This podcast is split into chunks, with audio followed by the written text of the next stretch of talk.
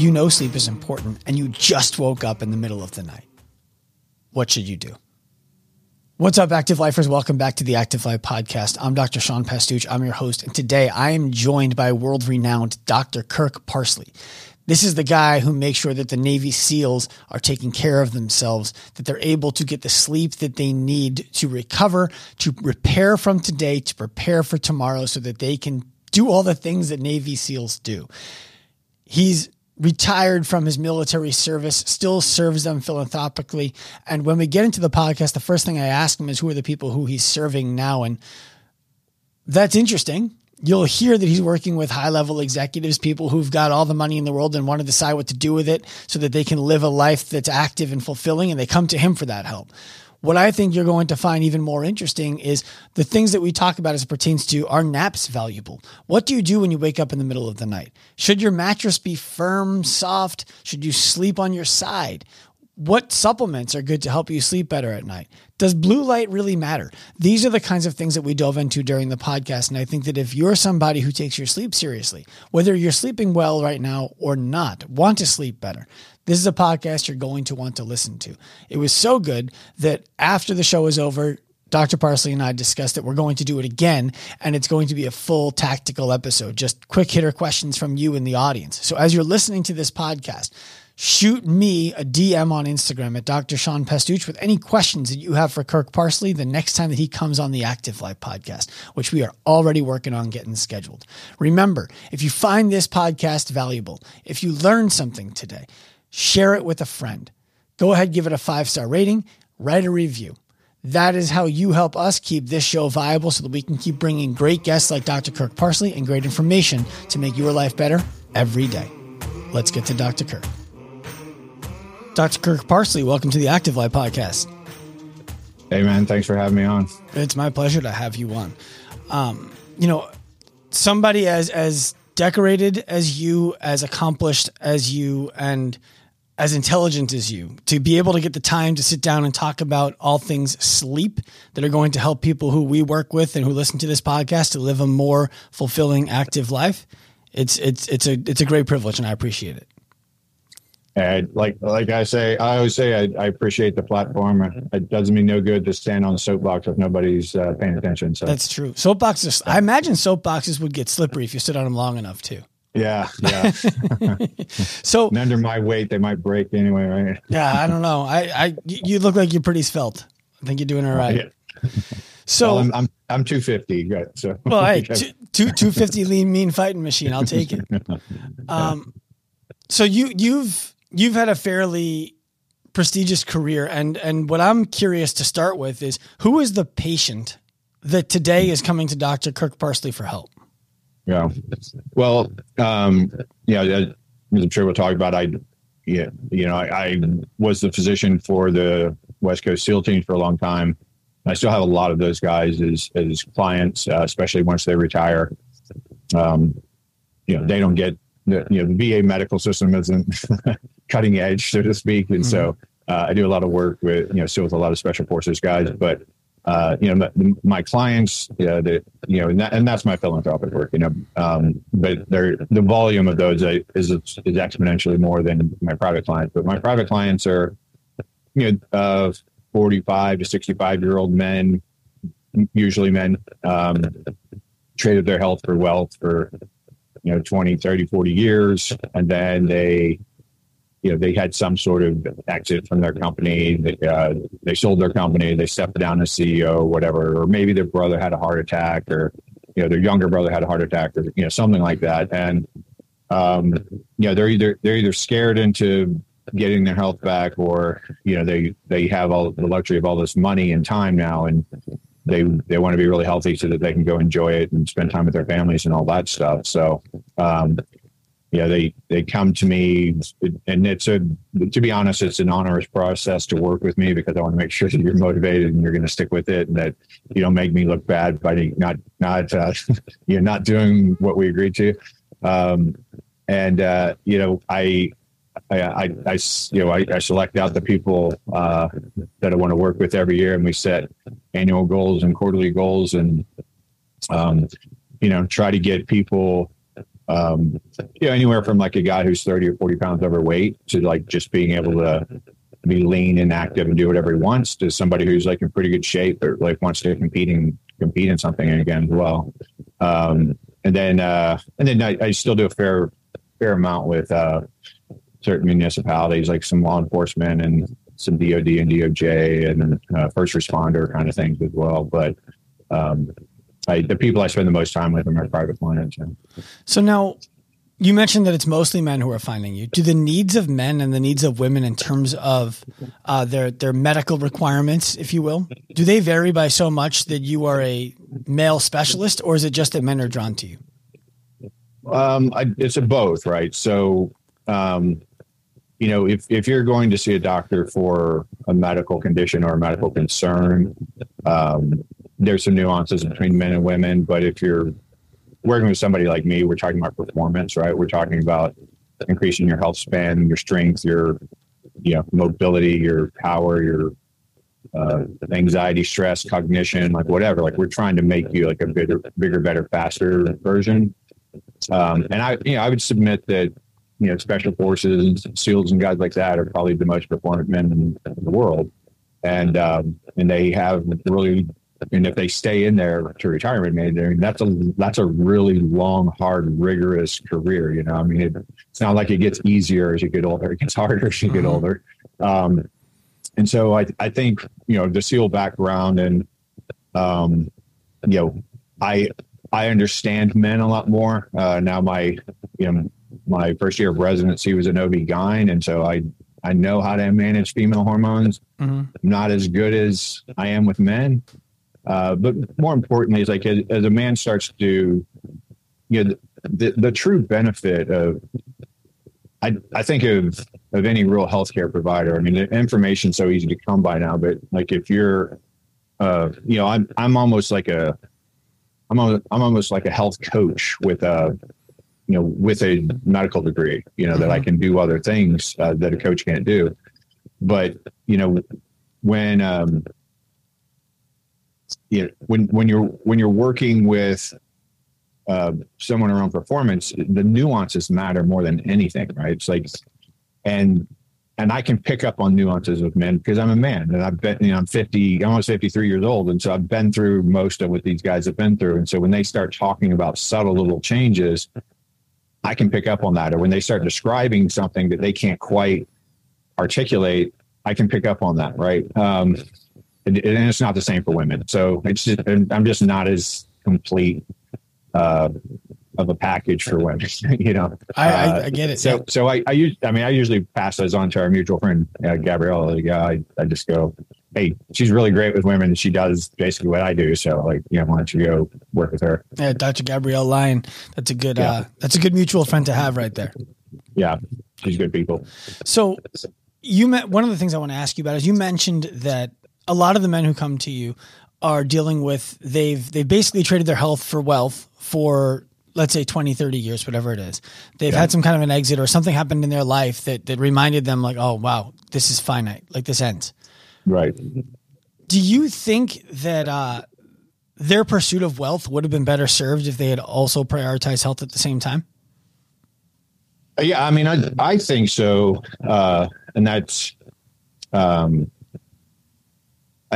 you know, I, I think that society writ large has been sold this, uh, you know, ridiculous bag of assumptions that, um, you know, first that you need to go to college to have a successful career. Uh, you know, uh, secondly that you need to go to the most prestigious college and get the most prestigious job and identify through your profession. I think all that's kind of causes people to uh, attribute, you know, to spend too much time with it. You know, um, now it's easy for me to say, like I'm not a I'm not a billionaire. I'm not worth hundreds of millions of dollars. And so, if that's what you wanted to do, uh, you know, there there's a price for it, right? Uh, you know, like there's a price for everything you do. You can achieve anything you want to, but you know, probably one of the goal, you know, probably one of the prices of becoming a billionaire is that you probably have to be a little work obsessive. You know, mm-hmm. um, you probably have to be a little, a little. You, you probably have to be a little unbalanced uh, you know,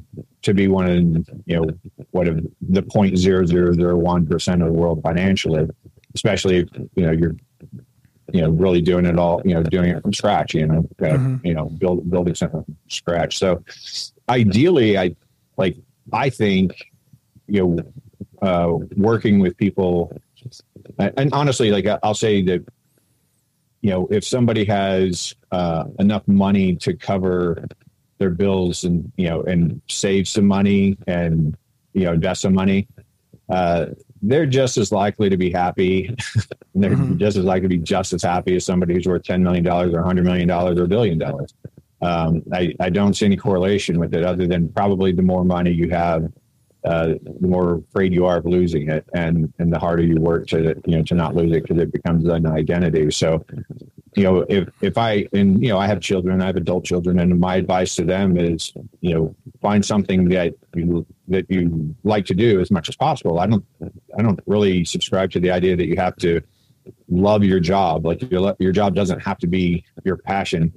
Um, but if it allows you to engage in your passion, then great. I mean, maybe your passion is jujitsu, or maybe your passion is like being, you know, hanging out with your friends, or maybe your passion is going hiking with your kids and, you know, vaca- family vacation and spending time with your family, whatever. It's like, um, you know, I, I think you need to make enough money to support yourself comfortably, fairly comfortably to, to be happy. But, um, you know, you don't get the health back. You know, these guys come to me after 30 years of mistreating their body and they say, Hey, I, you know, I was a division one athlete in college. I want to be back there. I'm like, you know, pump the brakes, Sparky. Like, let, let's, let's get you, let's get you fit enough to be able to run around the block without uh, metabolically damaging yourself, you know, physiologically damaging yourself. Yeah. Um, and you know, and and there's a there's a cost to it. It's just like there's a cost to being a SEAL. It's a very very tough job, uh, and it's and it's not it's not something that the human body is really designed to do. And and SEALs are broken. Like they come out after 25 years, and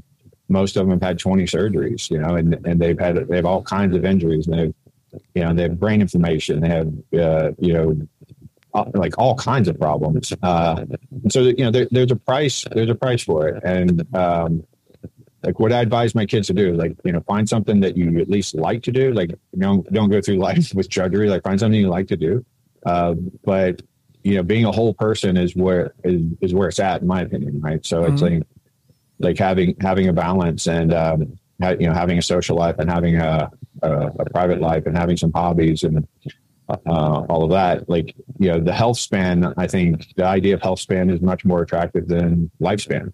Yeah. You know, if you can if you can live at this you know plateaued level or maybe even be getting slightly better over the course of your life and then just drop off and drop off the cliff and die. That's so much better than this decaying idea. Yeah. Like, well, you know, the last 10 years of my life I spent at my house or in a nursing home or something like, Oh. nobody really wants to do that. I mean, that's preferable to death, but it's like, but that's not what anybody's dreaming about for their old age. I mean, you, unless maybe you are. No, you'd I'm be not. the first person I've ever heard that had said, "Yeah, yeah, I really want to. I really want to you know, sit in a, an activities room and watch television. No, for ten I, years. Yeah. I, I, I, would, I would like for the last day that I'm alive to to have no idea that it was yeah. going to be the last day I'm alive, and yeah, for I want it old I age. I want it to be an absolute shock. I right? to be like, but I, I seem so healthy. And right. Bam, you know, like, it was so good right up until now. Right. Uh, that's that's how I want it to go. Right. I'd um, like that to be late in life. I don't want that to be you know next week. Yeah. But yeah. Yeah yeah, I agree. Um, but you know that that uh, the, you know that that's something that I kind of argue um, with people, uh, you know, who are who are so uh, so dead set on figuring out cardiovascular disease and like and like preventing deaths from heart attack. I'm like, yeah, like there's utility to that because actually, if you look at uh, I can't remember if it's after 20 or after 30. I think it's after 30. So 30 to 40, 40 to 50, 50 to 60, 60. Like every decade, the same number of men die every year of heart attacks. Interesting. Um, in each decade, right? But as you get older, that's just a higher percentage of, right? There's not that many 80 to 90 year olds. So it's so, a higher percentage, but so, it's the same total number of people dying in each decade. So, hmm. uh, so yeah, preventing that early onset, like I, I agree with that, but you know, the statistics are 87.5% of us are, are going to die from heart attack, or stroke, or cancer. Like, well, if you get rid of heart attack and stroke, that means everybody dies from cancer. I think I'd rather have a heart attack, like a fatal one time, like bam, that was it. You know, like so. Yeah, I guess. Uh, I guess. might might not be logically sound, but that's you know that that's how I feel. No, I hear you. I hear you, and I, I don't I don't know that I've considered heart attack versus cancer long enough to to agree yeah. or disagree. I mean, neither neither are neither sound great. Like no. neither, no, you know. But well, uh, well you t- you touched on something earlier that I think was really interesting, and I think that you're a great example of it, and that is that right now there's this high pressure to go to not only to go to college, but to go to the college.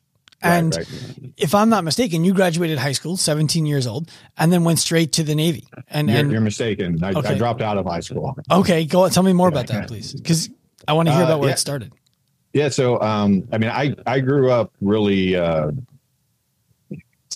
you know, what's the politically correct word? Indigent. I mean, like I uh, literally only had shoes during the school year. Um, and, uh, you know, and probably the first half of my childhood was that way. And then um, the second half of my childhood, I'd say we were, we were lower middle class. Um, but, you know, had very like uh, disturbed and abusive kind of uh, household. You know, with cops at the house, you know, three four nights a week, and mm-hmm. You know, lots of moving out of the house, and then one night to go stay with the relatives for three or four days and whatever. And so, um, yeah, just uh, environmentally, it wasn't the right place for me. I don't. I just never really liked school uh, to begin with. Um, you know, I have two sons. One of them's like Mr. Academic, you know, uh, you know, 4.8 GPA in high school, went to like kind of had to pick colleges, did great college. And, you know, and my other son's just like a big, strong dude who just wanted to play football and doesn't care about school. Um, and I was the same way. Like it just wasn't something I was super interested in. Um, and then, you know, my life, my home life made it harder. And, uh, you know, I started getting, I started getting bad grades kind of as soon as the household abuse and turmoil started. So like third grade, I started getting D's and F's and uh, kind of got pushed along each year. And then after four years of high school, I had just now earned enough credits to be a sophomore. And uh, I was like, yeah, none of my friends knew, none of my high school friends knew that I that I wasn't like graduate. Like they didn't really notice that I, they didn't have any classes with me because mm-hmm. I, I was in classes with all the uh, younger kids, and uh, you know, and and I just like you know bailed and went to the military. And I had always planned on going to the military anyway. So it, I, I, didn't, a GED was just as good for getting into the military as a, as a high school diploma. So I chose that route. So did you get your, did you have to get a college degree before going to medical school while yeah. you were in the military? Is that how you did that? No, no. So I, I did my time in the SEAL teams. I was in there for six years. Um, you know, it was, it was totally stale, uh, time frame, you know, during the, the Clinton administration and, the early the early uh, uh, George uh, whatever the senior George Bush senior. Uh, so we had the Gulf War, you know, but that was like you know six or seven bullets. Um, you know, not not really any kind of thing, and uh, and, you know, so it just it just seemed redundant. Like I was just doing the same training trips over and over again with you know different guys, and I was like, ah, you know, I think I'm going to go do something else. Um, I didn't really know what I was going to do, but I thought maybe physical therapy school. Um, so uh, you, you have to. Not, I don't know if you know this, but well, at least back then you had to have like two thousand volunteer hours just to apply to PT school, and so I started volunteering at San Diego Sports Medicine Center. Um, they hired me within probably like a week of me volunteering there and as a PT aide. Um, I was there at a time where you could challenge the test for PT assistant. So I became a PT assistant, and then I, um, you know, and then I worked there all through college, and but pretty quickly decided I don't want to be a PT, and um, then I had.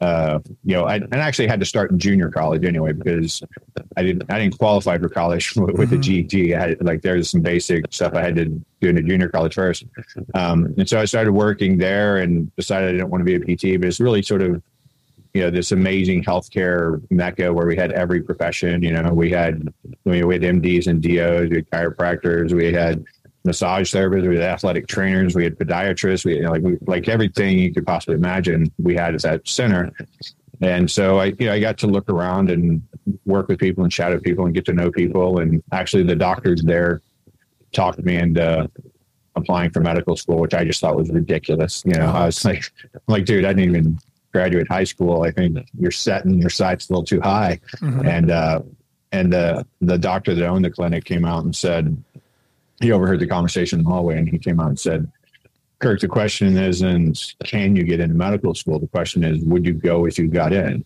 Mm-hmm. And I said, "Of course, I'd love to go if I got in." And he goes, "Well, you really have to try, don't because you don't know if you'll get in." Mm-hmm.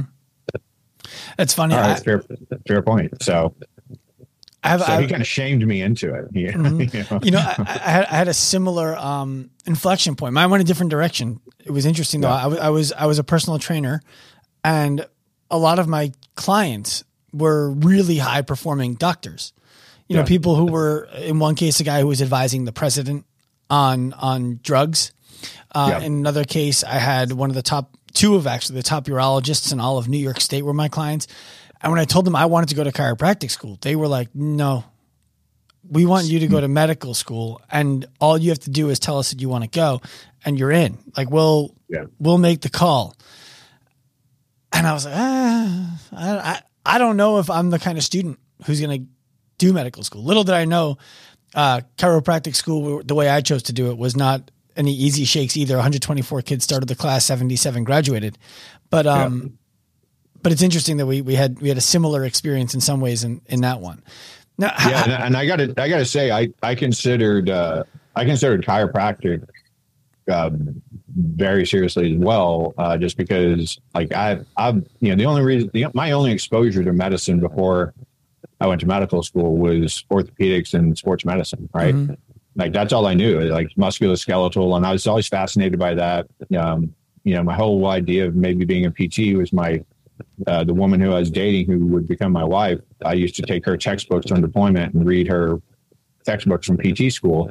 Uh, and I was just fascinated with anatomy and physiology and really just to make myself a better athlete. Like i have always been, you know, competitive in some sport or another.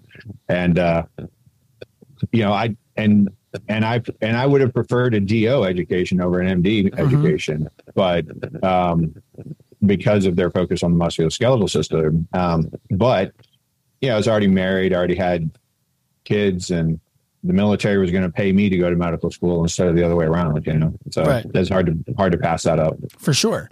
Now, yeah. h- how did you become so specialized and focused? I don't want to say specialized because that minimizes other things that you do. How did you become so renowned for your education on sleep? Well, so um, you know the, the way the military works you know they'll they'll train you to do anything but then you have to pay them back with time right? So it's usually about a two to one if you look at the academies and um, the military medical school is the same. So uh, you know four year medical education you know you got to be a doctor for them for eight years. So i figured i would uh, i would get back to the seal teams as a position there and kind of give back to the community you know, get to see my boys and have some fun and, you know, uh, relive what would then be my youth, my glory days. Mm-hmm. And, uh, um, and, and then when I got there, we, they just, they just received the funding to, uh, build our very first rehab facility ever. Right. So people would have thought that, you know, SEALs had all this specialized help and we didn't, we, we had nothing, like mm-hmm. literally nothing. So, uh, we built this facility. There was like a proper rehab on one side uh, there's some office spaces in the middle, and then we had what we called a bridge gym on the other side. There's people who are past the rehab state but not ready to go back fully into training with the platoon. So we had athletic trainers, strength and conditioning coaches, and and PTs and so forth working with them on that side. And then the other side was all you know those same people, but also you know ortho rounds, pain rounds, neuro, like you know whatever, and, and a lot of PT equipment modalities. Um, and so the office space in between is where I landed because uh, after we hired, you know, our first nutritionist and first strength and conditioning coach and our first athletic trainer and our first, you know, everything, um, and we got we had amazing people. I mean, we got from, you know, we pulled from professional sports teams, from the Olympic Training Center, from you know, co- like Division One colleges. We like we had like creme de la creme, right? And um, then I, of course, I was now the dumbest guy around. I mean, I knew one tenth of what any of these people knew about what they do. And um, so at that point, they you know, the military would, would, what do you do when you're the dumbest guy? Well, they put you in charge and they say, well, you're the supervisor. So that was really my job was to supervise all of these experts. I'm like, I, I don't know what, how am I going to supervise them? Like they know more than I do about what they do by a long shot, but okay, I'll figure this out. Um, and what happened was, uh, you know, the, the SEAL community is very tight-lipped about certain things, and uh, one of the one of the things they're the most tight-lipped about is their is their own personal circumstances. Um, and so they'll talk to their their buddies about it. They'll talk to other SEALs about it, but um, they they they avoid the medical system like the plague, right? Because the worst thing you can do to those guys is put them on the bench, like take them out of their platoon. They would literally rather be shot. Like it, um, if you gave them an option, like, hey, we're going to torture you every day for the next year, or you can get out of here, and they they take the torture. It's the worst thing in the world for them. So they just go to the doctor and lie when they have to go do a routine physical. They're just like everything's great, man, no problem, whatever. I mean, they'll they'll get their joints injected with you know steroids so that they can move better during the like whatever. They'll cover it up. Um, but because I'd been a SEAL and I'd been SEAL recently enough uh, to where there were still a lot of SEALs there that I'd I'd served with, um, and so they trusted me and um, you know started with one guy comes to my office, closes the door behind him kind of in a hushed voice, like, "Hey, man, I need to talk to you about some stuff." And you know, it, it became what I call the SEAL syndrome. Uh, they've done some research and and published it, and now they've dubbed it the operator uh, syndrome because it's not exclusive to SEALs, obviously. Um, but uh, you know, people would come in and they'd say, you know, my cognition is just crap. Like I can't, I like I can't remember anything. I can't pay attention. I can't focus. You know, like I, I walk in a room, I can't remember why I'm there. I walk out, I remember why I was there. I walk back in, I forget why I was there again. Like it takes me five times leaving my house before I'm actually on my way to work because I get in my car and realize I forgot my badge, and I go get my badge, and I get back in my car, I realize I forgot my lunch, and then I get, and I do this every day, and you know my my motivation just sucks. And then, and again these are by seal standards so you know take it with a grain of salt like uh they're they're still doing their job they're still really high performing guys uh, but you know my motivation sucks my mood sucks my temper you know my my emotionality is all over the place i go from being really depressed to super angry and like all the time i don't know what's going on my sex drive sucks, my sexual performance might suck, my body composition shifting. I'm working with the nutritionist, I'm working with the trainers, I'm working with the strength and conditioning guys, and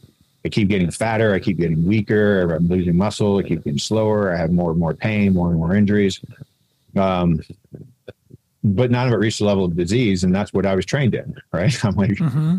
well, you don't have a disease. like I don't, I, I, I honestly have no idea. I have no idea how to help you. So let's start with me testing everything I can possibly test. And so I just ordered this shotgun, you know, serum level, like go to the hospital, pull these 17 vials of blood, do 98 serum tests, and let me see if I see a pattern. Um, and you know, I my my original thought was maybe this is like adrenal fatigue. Well, I didn't think adrenal fatigue. I I I thought back to you know, uh, what you hear from other wars, you know, there's uh, combat fatigue and there's shell shock, you know, and all this. I'm like, well, maybe it's some version of that because this is 2009, so they've been in, they've been in combat for eight years already. Maybe it's, this is some version of that. I don't know. Um, but I knew I needed to get outside of Western medicine if I was going to figure it out. So you know, so I started looking into all sorts of things, you know, uh, you know, Chinese medicine and you know, uh, what is what they were calling alternative medicine at the time, which I think is now more called integrative and functional medicine. But the beauty of it was I had this opportunity to um, basically to call anybody in the world and say, "Hey, I watched your TED talk, I read your book, I saw your lecture, whatever. I'm the doctor for the West Coast SEAL team. I was wondering if I could come train with you. Could I consult with you? Could I, you know, mm-hmm. talk to clients with you?" Um, and everybody was really gracious. Um, and and I got to learn a lot really quickly. And I, you know, I, I still didn't have the, I still didn't know that it was sleep. Um, as I, uh, as I said earlier, accidentally, I, I, I started thinking, well, maybe this is adrenal fatigue, and I started reading a lot on that, training with some guys on that, and then I, uh, you know, I was treating that, and the military got really, really peeved with me that I was uh, outside of my scope as a physician giving people IV vitamins because I was giving them Myers cocktails, and how dare I? Because that's not something that I'm trained to do. wow. Okay. All right, uh, shocker there, uh, and you know, giving them supplements, adaptogens to help with adrenal recovery, and so like that was that was all voodoo, and I wasn't allowed to do that. Uh, I'm like, wow. Um, but somewhere along the way, you know, 30, 40 clients entered or something, uh, some guy, and, and, I remember it very clearly. I remember the day I was there where I was sitting, where I was wearing everything. And this guy said, uh, he, he mentioned something about taking Ambien. And it just kind of, you know, threw one of those light bulbs off in my head. I was like, yeah, it seems, seems kind of common that people are saying that. And so I just remember writing a note in the margin and then continuing with my interview and assessment and all that. And then when he left, I went back through my shadow files, and every single guy who had been in my office was taking Ambien.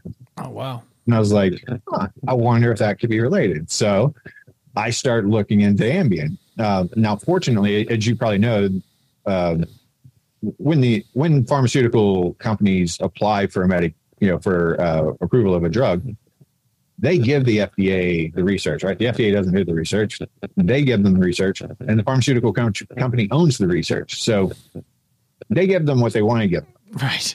and so if it's like, hey, this really supports our case, don't look over here because none of these support our case, but these do. So here, here's the research. Um, but if they get sued, yeah, if it gets pulled into court, well, then they, then they have to open the kimono and show everything. So that had happened. That had just happened within like six months to a year of me starting this job. That had just happened. And so I did learn kind of about well, there there are some pretty major side effects to Ambien. Now I had been in medical school. I'd never had a single class on sleep. I didn't know anything about sleep any more than anyone else did. Like you could have asked my gardener, you could have asked any SEAL there. Yeah, like could have asked a janitor. We would have all known the same about sleep. Like I didn't know anything about it. So you have to know a little bit of something about sleep to, you know, make a postulate as to whether or not Ambien could be causing this, right? Um, and so then once I started learning about sleep and learning what Ambien did, I was like, well, literally every single symptom these guys have could be explained by poor sleep or lack of sleep. Mm-hmm. Now, I didn't think that it would explain everything, but I thought, you know, this has got to be a big chunk of it. So let's get everybody off of Ambien. Um, and then, of course, they're taking Ambien because they can't sleep. So I can't just say, quit taking Ambien and sleep anyway, right? So, you know, really is kind of a group effort between me and the SEALs that I was working with. Like, and we like figured out, I mean, I figured out what to give them and we figured out kind of like how much to give them. And I just, came up i just did a bunch of research. I started with like the cochrane database and then i went like you know slightly more esoteric out um, into non-traditional stuff and i just looked for anything that had evidence to help people sleep that was a non-pharmaceutical. And i came up with a concoction of like seven different supplements and then the seals were going out and buying all these supplements at you know three or four different health food stores. And uh, you know some were pills and some were powders and some were liquids and you know, some some came in 90 day supply, some were 30, some, and they're just a, like, it was a pain in the ass for them to deal with. Uh, but we figured out the right dosage and, and it, and it helped people to sleep and it really got them past uh, this hurdle of getting off of Ambien. And once I got them off of Ambien and, and they, you know, and they're usually, you know, the SEAL mentality of one's good, two's probably better, and three might even be a great idea because I am a SEAL after all, so I probably need more than everybody else, you know. And and then you know, have that with a couple of beers or a couple of cocktails, you know, just because you're winding down at the end of your day anyway. So once I learned about the combination of that, like, and what happens when you sleep and why these things could affect sleep, I was like, well, this could explain everything. So I get everybody off of their Ambien and, um, and I was doing a little bit of supplementation of like over the counter things like DHEA and like some zinc citrate to prevent uh, aromatization of testosterone to estrogen, like very simple things that, you know, anybody can do. And, uh, you know, so in combination with that and getting off of sleep, I was having people, you know, triple, quadruple their their testosterone, you know, both wow. to- total and free.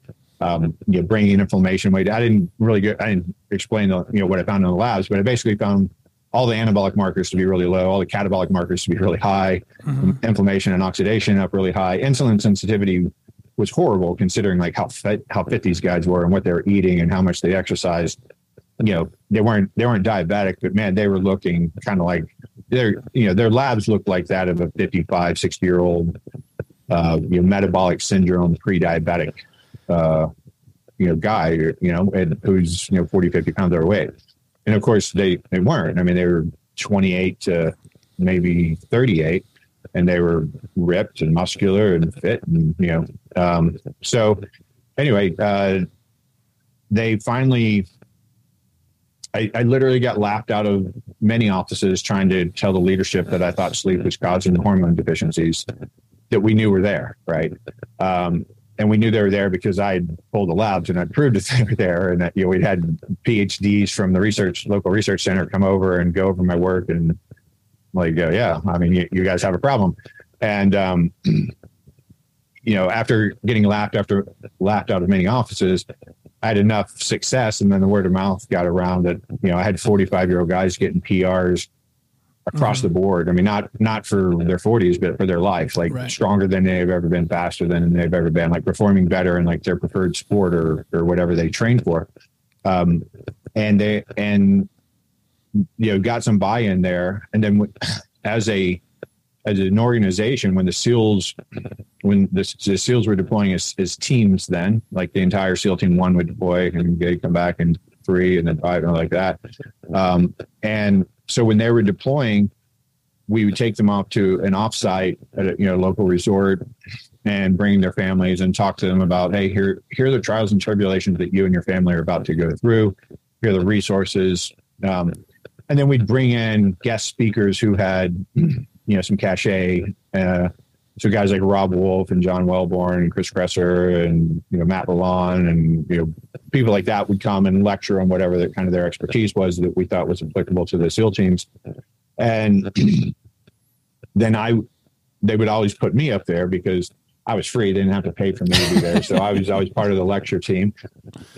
And I was really the only guy talking about sleep, and so uh, Robb Wolf was the first one I really got to know well, and uh, you know, he was this nutrition guy who spent about a third of his nutrition lecture talking about sleep, and I was a sleep guy who spent a third of my lecture talking about nutrition. So we just kind of hit it off. Um, and then I saw him at multiple events like this and other guys, and they started, you know, inviting me to do other lectures, like symposiums they were doing, and be like, "Hey, you know, there's this big event, like you should come and lecture there, mm-hmm. or take me on their podcast, or you know, things like that."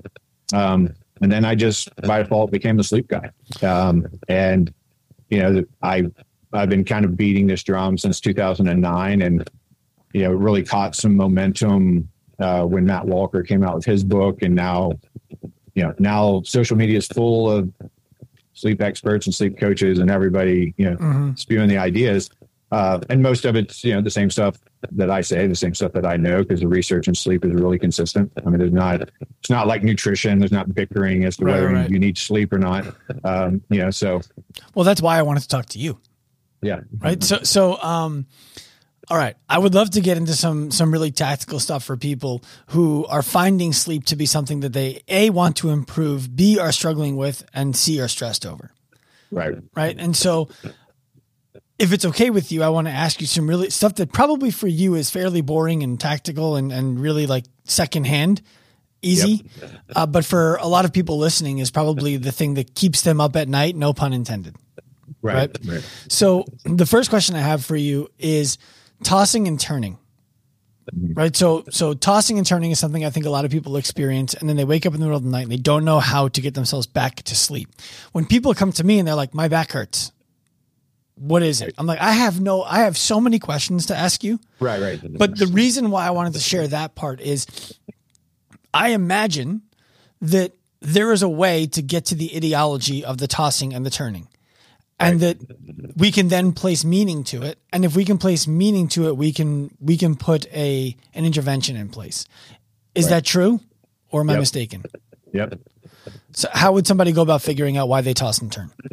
Okay, so I can I can break it down into some very simple categories. Now, the overarching truth is that um, they probably have too much stress hormones, just because that's the way society is now, right? That, okay. That's the world we live in, and and um, and I can talk. I'll talk specifically about that in a minute, but uh, I kind of break it down to into a couple of categories. So there's reasons that you move when you sleep. Uh, even if you get a restful night of sleep, you still have to move around. One is blood flow, right? You're compressing a certain area, that area is not getting blood flow. Once it doesn't have enough blood flow for long enough, you'll start to get an inflammatory response to that.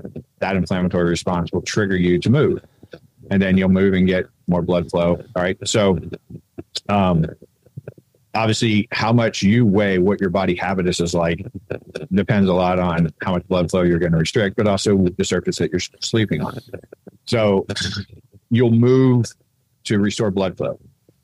Also, a lower body temperature is one of the things that leads to, uh, it's one of the sort of physiologic cues and one of the uh, requirements for being able to fall asleep.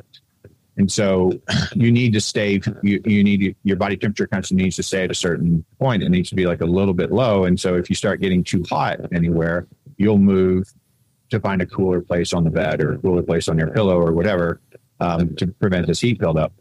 And then thirdly, which probably you would see a lot of, I would imagine, um, is is people who, um, you know, so and both both of those cases that can be fixed with the mattress, right? If if uh, if you have the right mattress, you're much less likely to compress blood flow.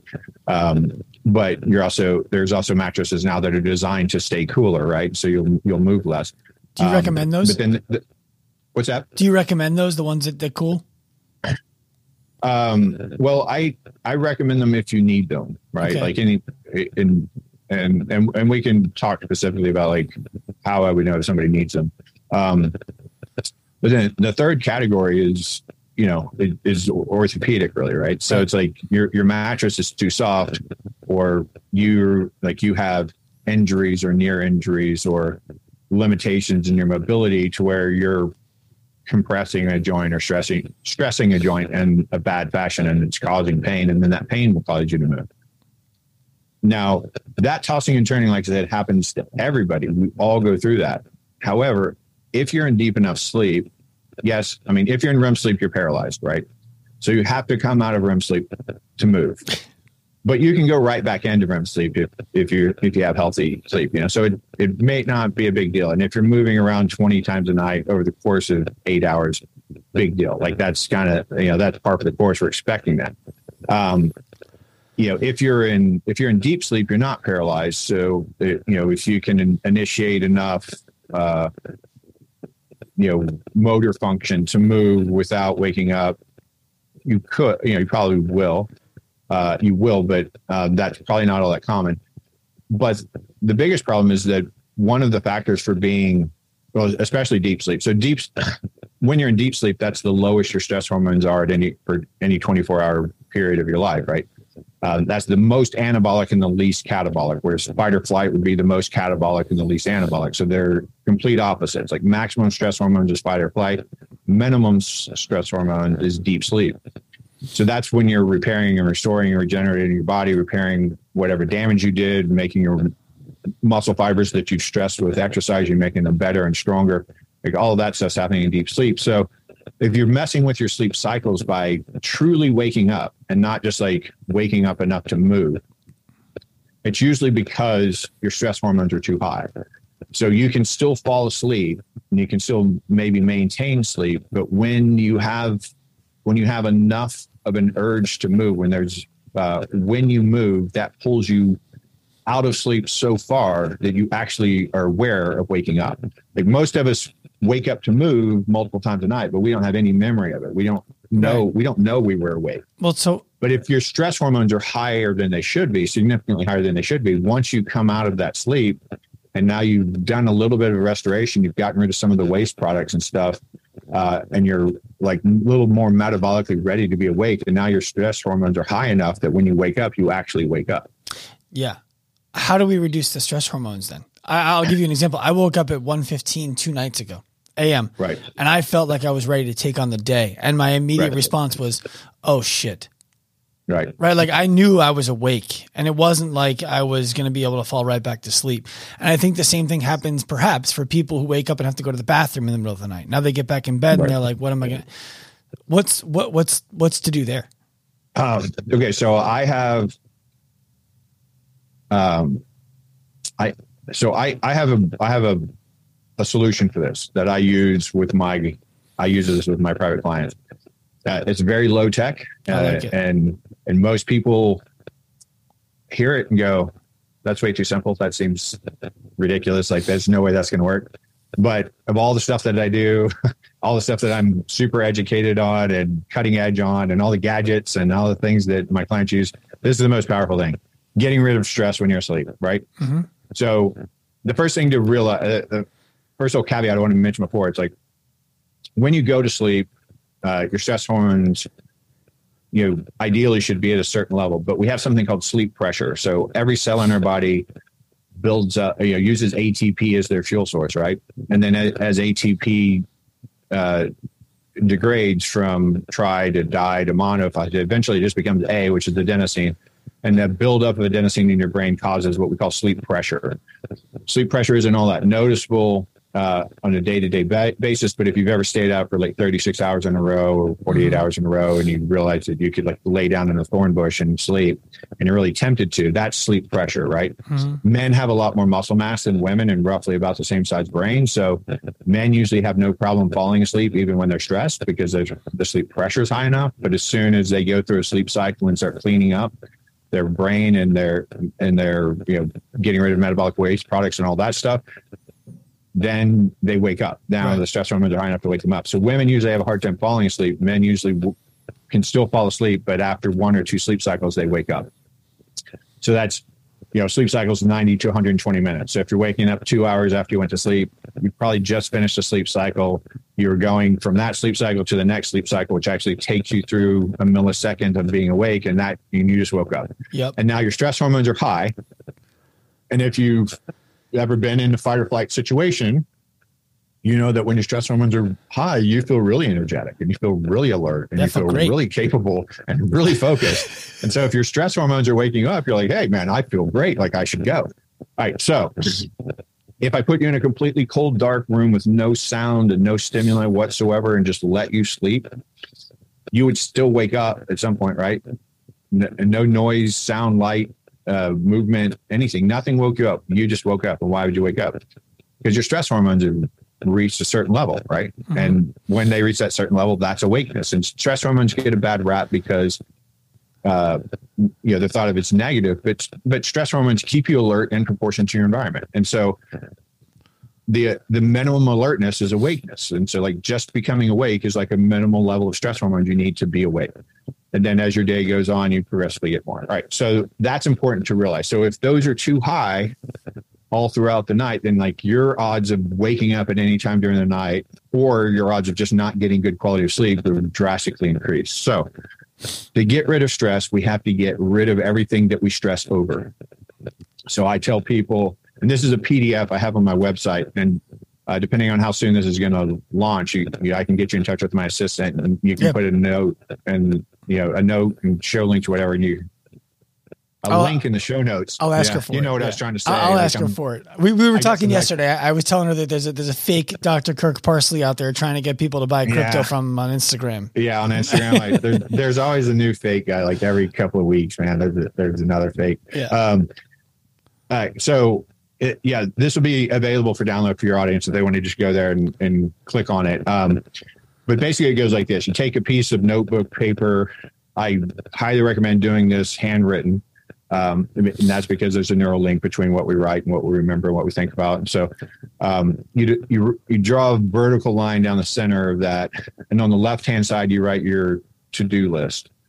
And on your right hand side, you write your to worry list. Now, the to do list goes out as far into the future as you're likely to worry about what you have to do, right? Mm-hmm. For me, I don't think past the next day. So like that's all that's as far as I really need to go. Some people are thinking six months in advance. So whatever it is for you, like your to-do list, anything that you would potentially worry about, uh, or anything you'd potentially think about having to do. And you do this during the day. You do this when you're alert and awake and you know best is to like put it uh, put it beside you and kind of add things to it all day as, as things occur. Right, so this is not a wake up and write this. No, no. Okay. This is before bedtime. You're going to write this, and so you write everything you have to do on your left hand side. On the right side is everything you have to worry about. So that's stuff you don't have any control over, but you don't want to forget to worry about it, and your and your brain will wake you up to worry about it. you know, just because that's how we're wired. All right. So now the most important part is, and we we haven't had a whole lot of time to beat on this drum yet, Um, so I always tell people go to PubMed, go to Google Scholar, put in sleep and anything you care about, and then read until you're scared and you realize, okay, I'm not I'm not going to have what I want if I don't sleep. Right. Uh, all the research is very consistent. You don't need me to guide you through it, but so now we make you now the most here's the most important part you have to make this neural link like you have to make this agreement with yourself mentally that the best you're ever going to be at handling this list is after a good night's sleep makes sense right mm-hmm. your brain restores repairs you know restores neurotransmitters gets rid of waste products uh, cuts off useless stuff uh, makes makes new information that's useful more durable but easier to access from multiple dimensions emotionally categorizes things like controls your emotionality, controls your appetite, controls your, you know, what we consider our motivation, all of that stuff, all done during sleep. Also, your body is restored during sleep. All your hormones are produced during sleep. All the hormones are balanced during sleep. So the most capable you ever are is probably like an hour after you wake up. So you mm-hmm. wake up, you have some coffee, you get some light in your eyes, and like that, there's your peak. Like you're going to peak from there until wherever you start getting tired in the day. So that's the best you're ever going to be at handling your list. So you have to make this agreement. Why would I think about or worry about anything on this list or even do anything on this list when I'm not at my peak? Right. If these are things that are important to me, they shouldn't be on the list if they aren't important. Um, if these are things important to me, why wouldn't I want to do these at my peak? Right. So if you can make that agreement, then the agreement is the only way to be at your peak is to spend eight hours in bed. Okay. Eight hours in bed and that's not an exact number, but that's a good enough number to start with. So you need an alarm clock at night to say it's time to get ready for bed, preferably about an hour before bed. Then you get in bed and you go to sleep. You lay down with the intention of going to sleep. And if you don't fall asleep right away, you do progressive muscle relaxation, you do some box breathing, you do some meditation, you do like whatever it is that relaxes you and calms you.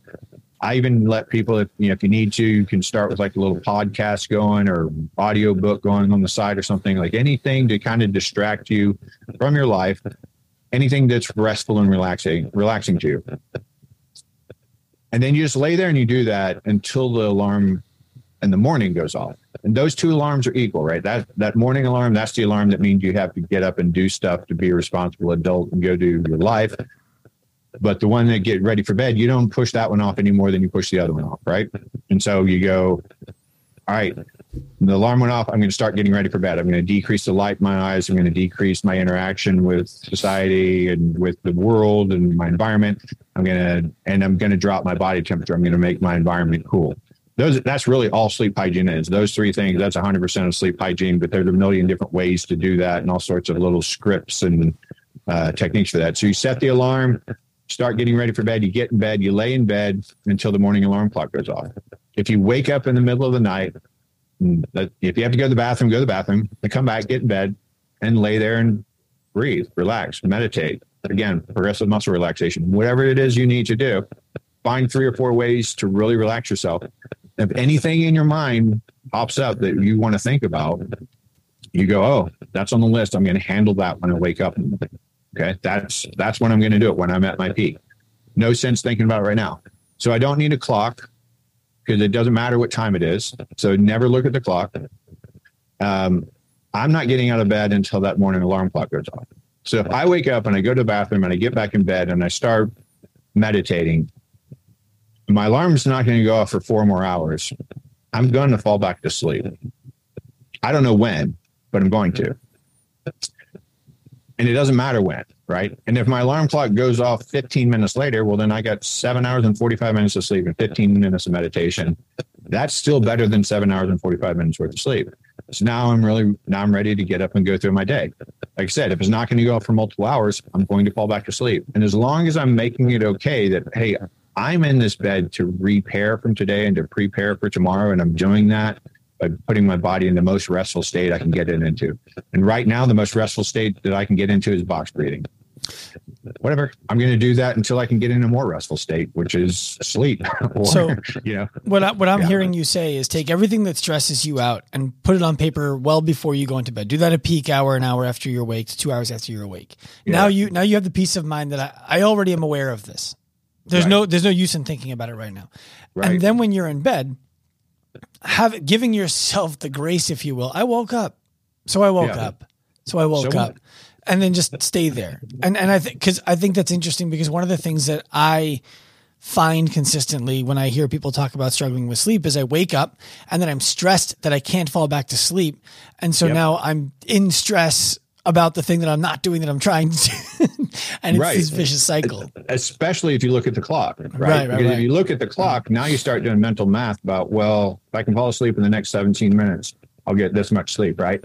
And then if you keep looking at the clock and you're not back asleep and you're worried, now you're starting to worry about your time and like, oh, shoot. And then you're like, well, Mhm. maybe I'll, you know, maybe I'll skip the gym tomorrow. So I'll put my alarm clock, you know, like uh, 34, you know, and that, you know, then maybe, well, maybe I'll skip this, maybe I'll skip. It, and now, now you're awake, man. Now, Right. you know, now you're starting to worry about the consequences of not going back to sleep before you've even given yourself a con- uh, an opportunity to go back to sleep. So And most people will tell you, wake up, get out of bed, and go into your living room and read a book or do some stretching. Do that. I'm like, why? That's more awake and that's not restful. right, The reason they tell you to get out of bed is because people lay in bed and they stress about not sleeping. And I'm telling you that laying there and meditating and eventually falling back to sleep is way better for you than getting up and going to do something else and then coming back and still having to go through the process and falling back to sleep, right? Right.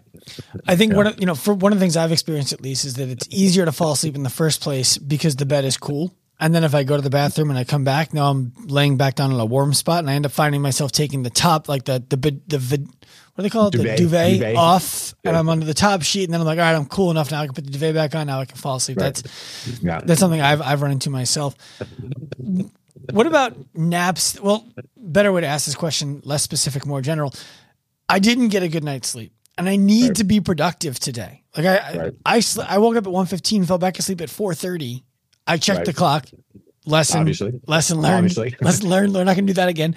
Um, I have my I have my clients, by the way, call me and be like, after I've taught him all this, they're like, man, I woke up at 1.30 and I couldn't fall back asleep till like three. I was like, how do you know? right, right, right. Like, well, I Some, oh, someone yeah. forgot to take the coaching. Yeah. You Well, so- yourself, brother. So so I, I will I will heed that advice and not Yeah. check the clock. I will do something else and I will just close my eyes and box breathe. I like box breathing. Um, Yeah. For people who don't know what box breathing is, just really quick, it's it's I don't know if it's always four seconds, but I always do four seconds. A four second inhale, a four second hold, a four second exhale, a four second hold on repeat until Yeah, and and and it just has to be a box, so it's consistent. If, right. So it could be you know, two if, in. If two if two seconds is what your threshold, then you do it for two. You know, if you can do it for ten seconds, do it for ten. Like Right. whatever it is, like you know. the the, the ben- basically, you're you're you're balancing the autonomics. You're getting rid of the stress response. Yeah, the benefit I find from that is that it's it's it's it's forced meditation. People who, people who struggle to meditate, oftentimes I think don't actually understand what meditation is. If you're if you're Right. sitting there focusing on your breath, you're meditating. You're meditating. Yeah. Right. It's it's okay. I, I'll do you one better. I have, you know, I, I, my older clients specifically, most of these are, you know, they're high achieving, very often and very opinionated, left Uh-huh. left brain, very uh, logical people. They aren't going to mess around with any of this meditation mumbo jumbo. Like they, like I'm, I'm not going to talk them into any kind of mindfulness stuff. And I, I pick up on that really quickly, and I know that, and I say, hey, all right, for the next, uh, for the next week, what I want you to do is I want you to do everything that you can possibly do during your day and try to expand throughout the week, but everything you can possibly do throughout each day with your non-dominant hand. So brush your teeth with your left hand, open your car door with your left hand, open every doorknob with your left hand, write with your left hand if you can, like do everything you can do with your left hand for the whole week. And then they come back and I'll and they tell me and I act really interested and I mm, I listen to their story and then I say, okay, now for the for the next week, what I want you to do is uh, I want you to focus on the pressure of your feet. So every time you're standing, I want you to think is is the weight of your feet more on the balls of your feet? Is it more on the heel of your feet? Is it more kind of in the midfoot? Uh, like where like where is it outside inside? And then as you walk, I want you to think about that too. Um, and uh, and even just if your feet are flat on the ground and you're sitting in a chair, you know, try to check in on that every now and then too. And then uh, you know, at, af- after I give them several of these things, then I tell them, okay, so all I was doing was mindfulness training, right? That forces you to think about right now. When I'm thinking about how I open the doorknob with my left hand, or brush my teeth with my left hand, and like how weird this feels, and then my right, and all of that stuff. Like I'm thinking about that, right? I'm Mhm. just thinking about the moment. I'm not thinking about what could possibly go wrong in the future or something that I did regretfully in the past. I'm I'm in the now, and that's mindfulness training. And then I say, all right, here you go. You've already done mindfulness training. Now trust me, and let's try this next technique. I like that. Yeah. Well, so so is there a way for a person who now knows I didn't sleep well last night, and I have a big day today, and I want to be productive? You got to mitigate. Yeah. Is there anything I can do today to be more productive, even though I screwed up last night? Yeah. So uh, the first thing that I say, is, the first thing I'll say here is what I get the most hate for. So let's get out of the way. Um, if you're somebody who really likes to train, I, will I'll use the word train uh, just because I think it has a different connotation than exercise, but you may mm-hmm. call it exercising, and we can distinguish between that.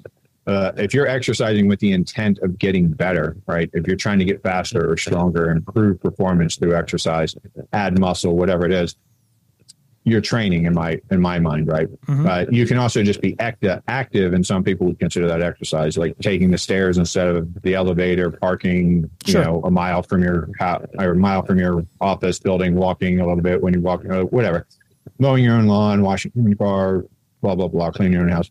Like stay active. Um, that you know, and and I'm not calling that exercise, but if you don't get it, you know, the contract you're born into is basically it takes eight hours to recover from being awake from 16 hours, and you can't break that contract any more than you can break the contract that you're going to die. Mm-hmm. Nobody's getting out of this alive, and everybody needs eight hours of sleep. That's just the way it is. Like it, dislike it, I don't really care. Um, so, if you choose to sleep six hours, and by the way, we're the only animal on this planet that will choose to sleep less than it needs. Mm-hmm. Um, and so, if you choose to sleep six hours instead of eight hours, well, it takes eight hours to recover right? I only did it for six hours. So how am I going to get through tomorrow? Right. I didn't recover. Like right. the whole point of me going to sleep tonight is to repair from today and to prepare for tomorrow. And that includes like fixing everything that I broke today, restoring everything I depleted today, and then get, you know, wiring myself, my body, my brain with the expectation of tomorrow being a lot like today, like how can I be better for tomorrow? And if you think about it, if you could recover 100% every night, you would wake up exactly the same every day, which means you would never age. Mm-hmm. So you're not you're not only are you losing performance, but you're choosing to age faster.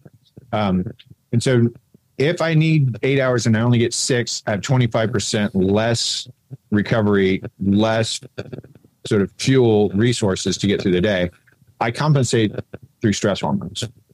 Stress hormones are catabolic though. So stress now, instead of me going into the day with all of these stores and capabilities from my anabolic restoration during the night, I'm using stress hormones to rob my body, to use my body as a fuel source to get my body through that day.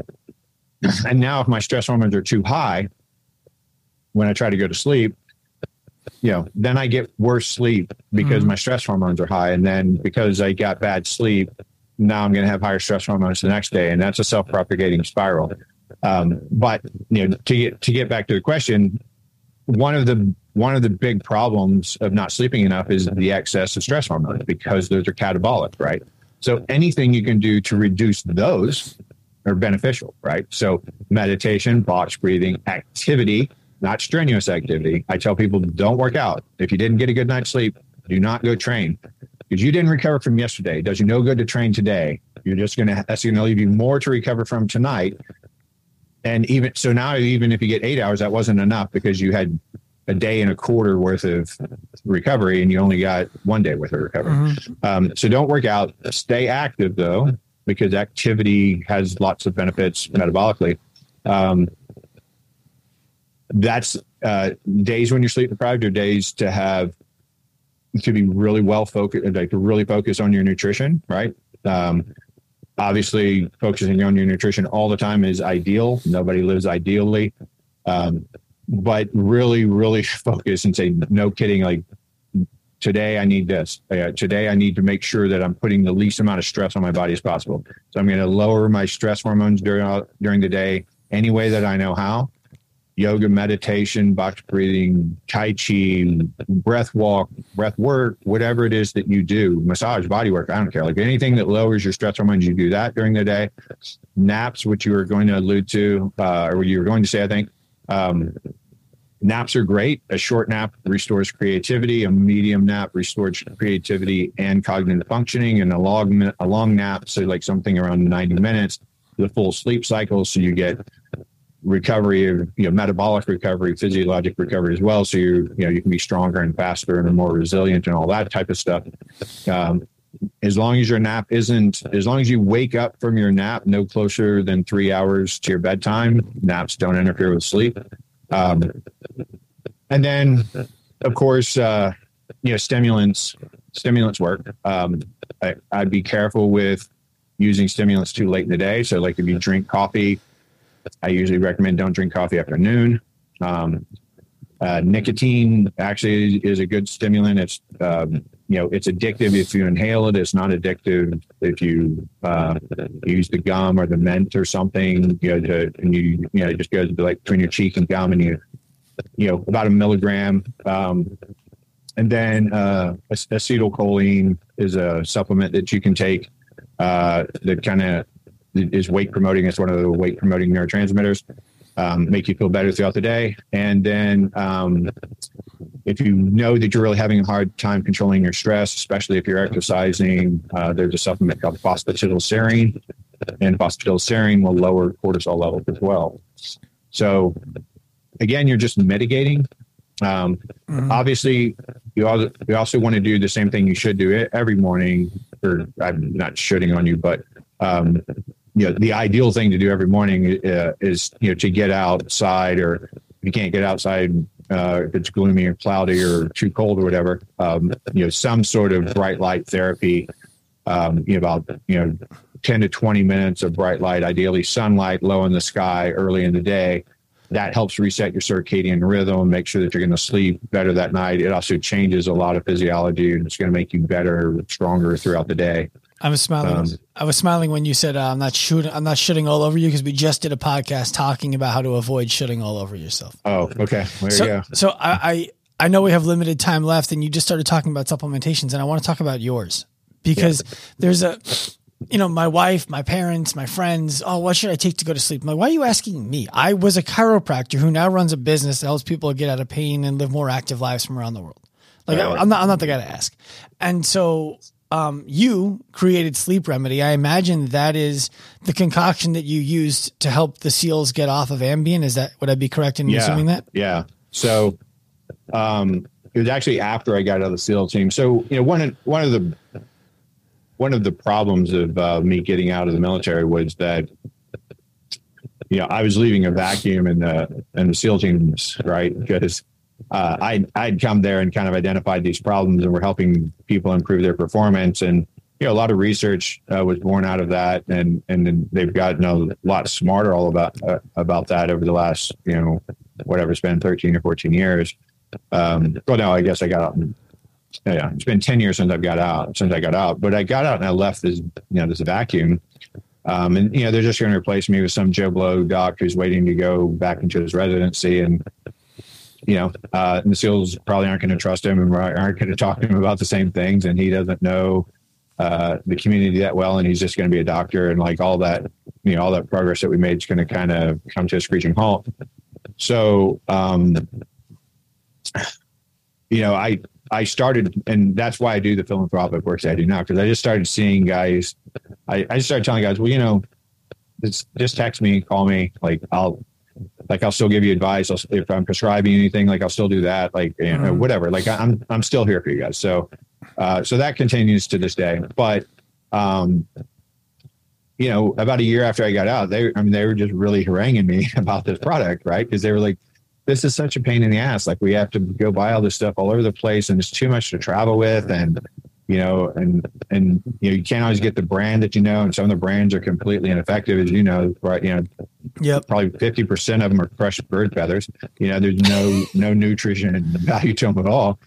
Uh, and so I naively thought, well, okay, I'll just st- I'll step out of my brick and mortar. I'll just do my consulting practice, and uh, I'll start. I'll develop this supplement, and then I'll just sell that to the SEAL teams, you know, for like a very, very modest uh, cash flow for me. Like I don't really, it's not, it's not what I do. mm-hmm. this isn't this isn't what I want to do for a career. I don't want to be a supplement salesman.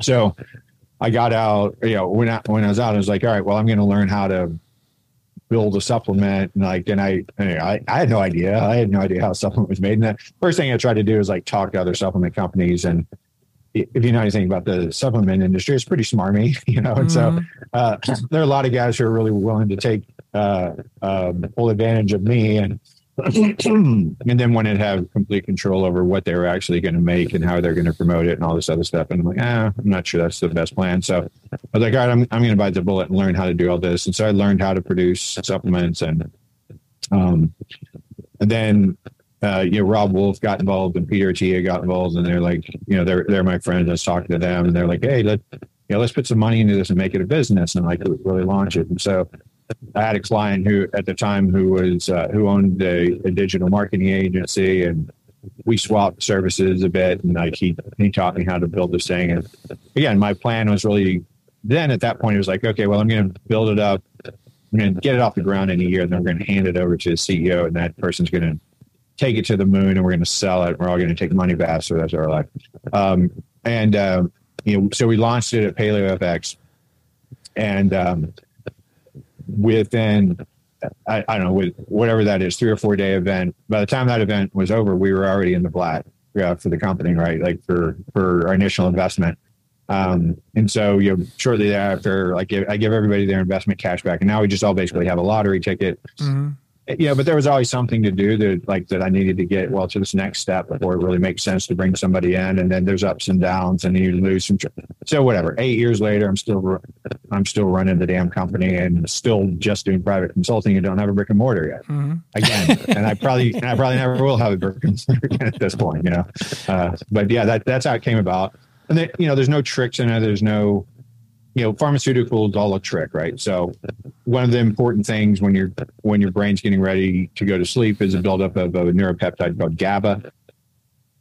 Stands for gamma aminobutyric acid if anybody cares.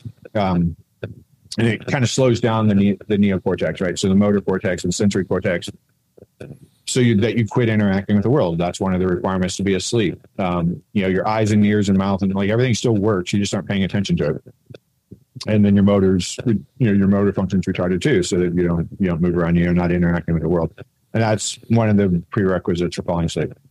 Um, so the pharmaceutical industry's idea about that is like, well, if GABA binds to this receptor and has a GABA effect that we'll call a GABA effect of one, well, we can build this other molecule that binds to that receptor and has an effect of 10, right? And so now, I, like, I'm going to force you into there. And then you know, that was benzodiazepines. And then uh, those proved to be problematic for multiple reasons. So they developed a new drug, a Z drug, which is like Ambien and Lunesta. And that binds to the GABA receptor and has an effect of 100. So, like, now we're really shutting your brain down. Um, and so that's the pharmaceutical way of, of dealing with things like insomnia. I think that's foolish because GABA is like one of a thousand things that's involved, right? And mm-hmm. so like it, it, it's just a pharmacological trick, and and the research shows that it doesn't really lead to sleep; it leads to unconsciousness, which isn't sleep. Uh, so you don't get the regenerative benefit. So all my sleep supplement is is putting all the nutrients in your brain that should be there in the first place and should be there in higher concentrations as your brain is you know going through the processes of going to bed. I do have melatonin in there, but it's just it's such a small dose. It's meant to be an initiation dose because I want you to make your own melatonin because that's part of staying asleep mm-hmm. to be able to regulate that. So I have like two micrograms of, of melatonin, and there's just an initiation, a dusting of it. And then the melatonin production pathway, which is tryptophan, becomes 5 hydroxytryptophan. And then with the help of magnesium and vitamin D3, that becomes serotonin. Serotonin becomes melatonin. Some GABA in there to help you know slow your brain down. Some phosphatidylserine in there to decrease your um, you know, decrease your stress hormones, your cortisol levels. Uh, some L-theanine because that that's an amino acid that potentiates the effect of GABA, um, and that's it. Now I'm just bringing construction to the. I'm bringing lumber to the construction site, right? Like I'm not. I'm not building anything. Like you still have to do the right things to get ready mm-hmm. for bed. You still have to be healthy. You still have to have good sleep hygiene and all that other stuff. So um, it's just it's really like an insurance policy to make sure that everything's there. Um, and when you hi- sort of hyper concentrate that, like if, if you look at our ancestors, the way we evolved, um, it takes about three hours after the sun goes down to really feel like going to sleep. And nobody's gonna nobody's gonna spend three hours getting ready for bed in modern times. So like it, it the physiologic trick of it really is to just kind of get a lot more of all of this stuff into your brain that would have been there had you spend three hours getting ready for bed instead of 30 minutes or an hour getting ready for bed. Um, and then uh, you know it, it improves your ability to fall asleep, and then improves your ability to stay asleep, and then improves the you know the quality of your sleep throughout the night. So, um, but that's it. It's, I mean, it's all nutritional. It's all nutritional supplements. It's all like in the truest sense. You know, I tell people there's an ideal way to live, and then there's reality, Mm-hmm. and and between those two points, we supplement, right? Supplemental behaviors, supplemental compounds, right? Like gadgets to help us meditate or blue blocking glasses to get the light out of our eyes or you know w- whatever uh, naps to mitigate like uh, whatever you like you're you're you're that's supplemental activity the the ideal is to live ideally so that you don't need supplements but that that's not reality And- so, and I so- imagine- so we have supplements I imagine there's no risk of taking an exogenous product that's going to reduce our own production of those same things if we stop taking it. Right, uh, right. Um, so that that's another reason that I'm really light on the melatonin, because melatonin is a hormone, Mhm. um, and I so I don't I don't know. I haven't seen any research about vitamin D3 because vitamin D3 is a hormone as well, right? Um, and um, exogenous vitamin D3 may well decrease your your own production if you you know when you're out in appropriate sunlight with enough skin exposed like that might decrease your production i've i've never thought of that until right now and i don't know why uh, but melatonin really hard to study when we're talking about the brain obviously you know a third of your uh, nervous system isn't in your skull right it's Right. throughout your body so all of this stuff works throughout your entire body uh, but when you're talking about what's inside of your brain it's really hard to figure that out, right? Like I kind of have to drill a hole in your head and um, Yeah, you skip know, that. pull pull some fluid out to figure out how what your melatonin levels are. So uh, of course we do that in mice and stuff instead of doing it in humans. So we do have some idea.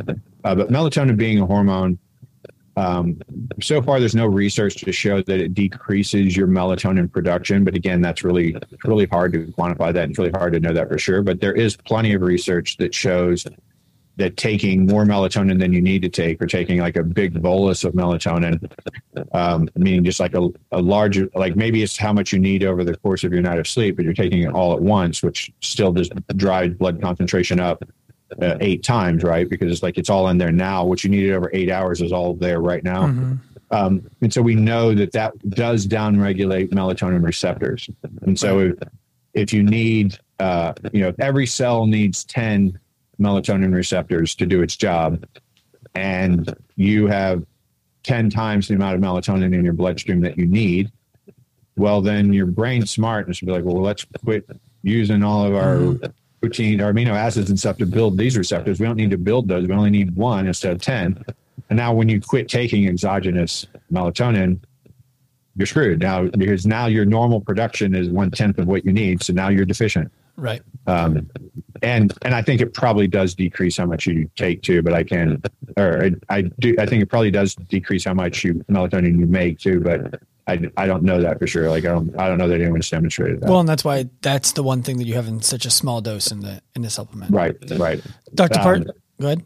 Yeah, I, I was gonna I was gonna say you need you need probably somewhere around six to eight micrograms throughout the whole night. So I'm giving you two micrograms. Not all of that's going to get to your brain, so maybe you're getting one microgram. So again, it's like it's like an initiation dose, probably would about what would have been there if you lived like your ancestors and spent three hours getting ready for bed. Right. Dr. Parsley, thank you for coming on and speaking with me today. I appreciate it very much. I appreciate the opportunity, buddy. My pleasure. All right. I hope you enjoyed this episode of the Active Life podcast. Please remember, give us a hand, rate it, review it wherever you listen to shows. We are on a mission to humanize the healthcare industry by professionalizing the fitness industry to empower the individual to live a life unlimited by the way that their body looks, feels, or performs. If you are inspired by that mission and want to jump on the wagon, find us anywhere. Active Life Professional on Instagram, Active Life RX on Instagram. Come to me personally at Dr. Sean Pastuch. We want to welcome you onto the train. We want you to be a part of the mission. We want to offer you the opportunity to pursue this right alongside us. We're inspired by your effort and we hope to help you in your journey. Turn pro.